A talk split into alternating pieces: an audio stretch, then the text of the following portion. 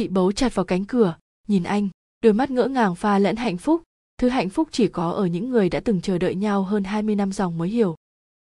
22 năm trước, chị còn là cô thiếu nữ sinh ra ở một miền quê nhiều nắng gió và nghèo. 18 tuổi, theo nguyện vọng của mẹ, chị ngậm ngùi gác lại giấc mơ kiến trúc, thi vào sư phạm.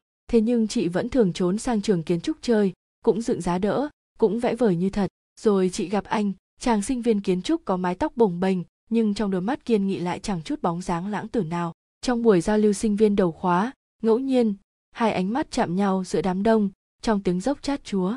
Rồi yêu, anh chỉ hơn chị hai tuổi nhưng đĩnh đạc. Bên anh, chị có cảm giác được trở che. Chị như chiếc bóng lẻ giữa đời. Anh đến là cơn gió mát thổi sâu vào tâm hồn chị.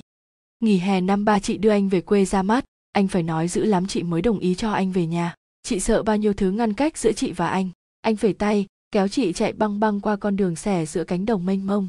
Anh cười như đứa trẻ, sắn quần quá gối, lội ruộng hái mấy nhánh lúa thơm lừng mùi sữa rúi vào tay chị. Mẹ chị cứ lo, anh công tử nhà giàu nên không hợp sống ở quê, đã vậy còn là quê nghèo. Anh chẳng nói chẳng rằng, cứ phăm phăm bắt trước mẹ chị đi đặt đơm, mò cua, bắt ốc đầy thích thú ngày, về là bấy nhiêu ngày anh đi chân đất dọc đường quê, tự tay lợp từng miếng liếp, đóng từng cái chân bàn rượu dã. Mẹ chị cứ nhìn anh cười miết miết cuối cùng thì ngôi nhà này cũng đã ấm lên bằng hơi thở của đàn ông. Chờ chị tốt nghiệp rồi anh mới dẫn chị về ra mắt mẹ anh. Chị run lẩy bẩy như đứa trẻ lần đầu đến trường. Nếu không có anh siết chặt tay, có lẽ chị đã không can đảm đặt chân vào ngôi nhà có cánh cổng sắt lạnh băng vào não. Thế nhưng dù có anh, chị cũng không thể nào được đường hoàng bước qua cánh cổng ấy lần nữa. Mẹ anh không thể dứt bỏ mối hận ám ảnh với nghề giáo. Ngày xưa ba bỏ mẹ con anh, lúc ấy anh mới 2 tuổi đầu để xây dựng gia đình với cô giáo trong làng mẹ nhìn chị rất lâu bằng quãng ký ức mù mịt đó và lắc đầu, không.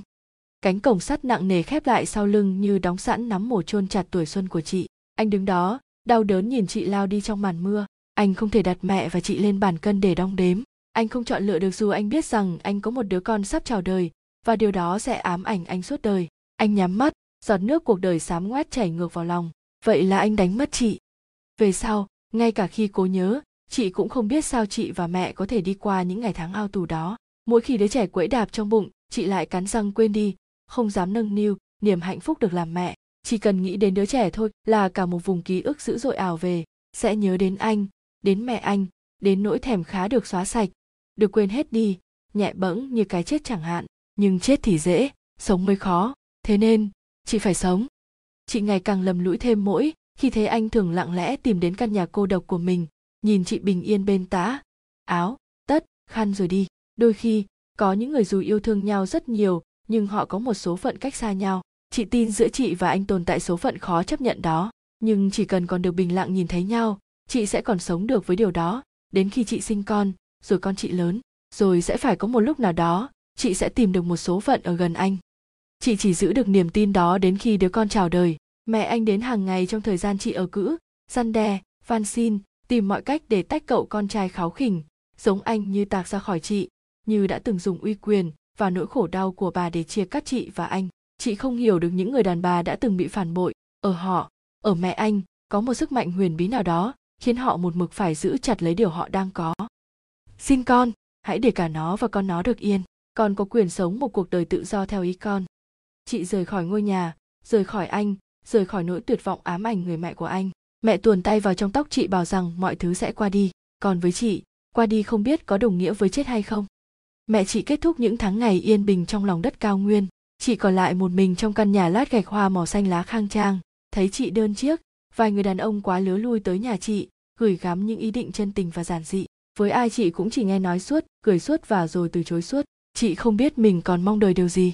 Chỉ đơn giản là chị muốn mình giữ được mãi sự thăng bằng, giúp chị sống sót từ ngày anh rời bỏ chị từ ngày con trai bị đưa đi xa chị, không cần thay đổi điều gì nữa cả.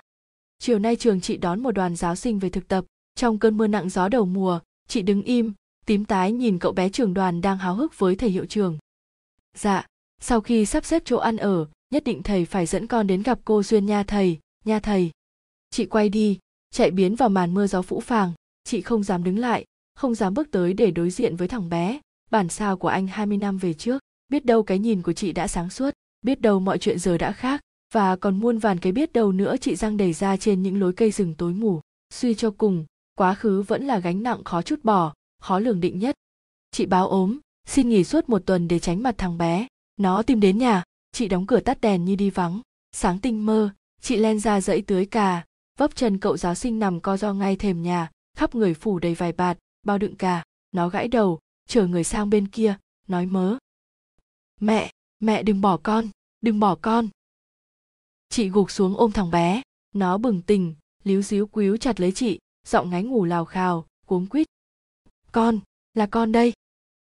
Gió thổi tung những cánh hoa rừng vừa chớm nụ, gió như cánh tay trần buốt lạnh mơn man trên những ngọn đồi xanh cỏ. Trên núi còn mờ trong sương, tiếng gà rừng thi thoảng gái xua tan sự tĩnh mịch.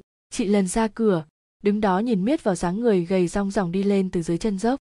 Là anh anh của ngày xưa với đôi mắt vời vợi xa xôi, nhưng lại gần quá đỗi.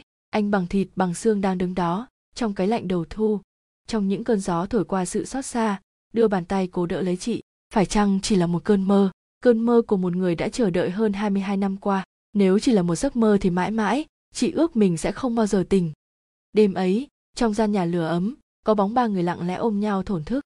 Anh đưa chị xuống núi, bước chân chị bên anh líu díu như trẻ con vừa tập đi. Cũng phải thôi con đường hạnh phúc này vắng mặt chị lâu quá rồi.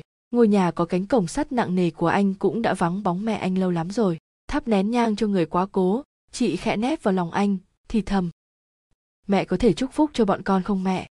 Không có tiếng trả lời, nhưng hôm đó thành phố đột nhiên nhiều gió đến nỗi chẳng ai nghe rõ những gì họ nói với nhau. Chỉ có giọt nước mắt nhẹ hững tan vào gió, bay đi. Diệu hạnh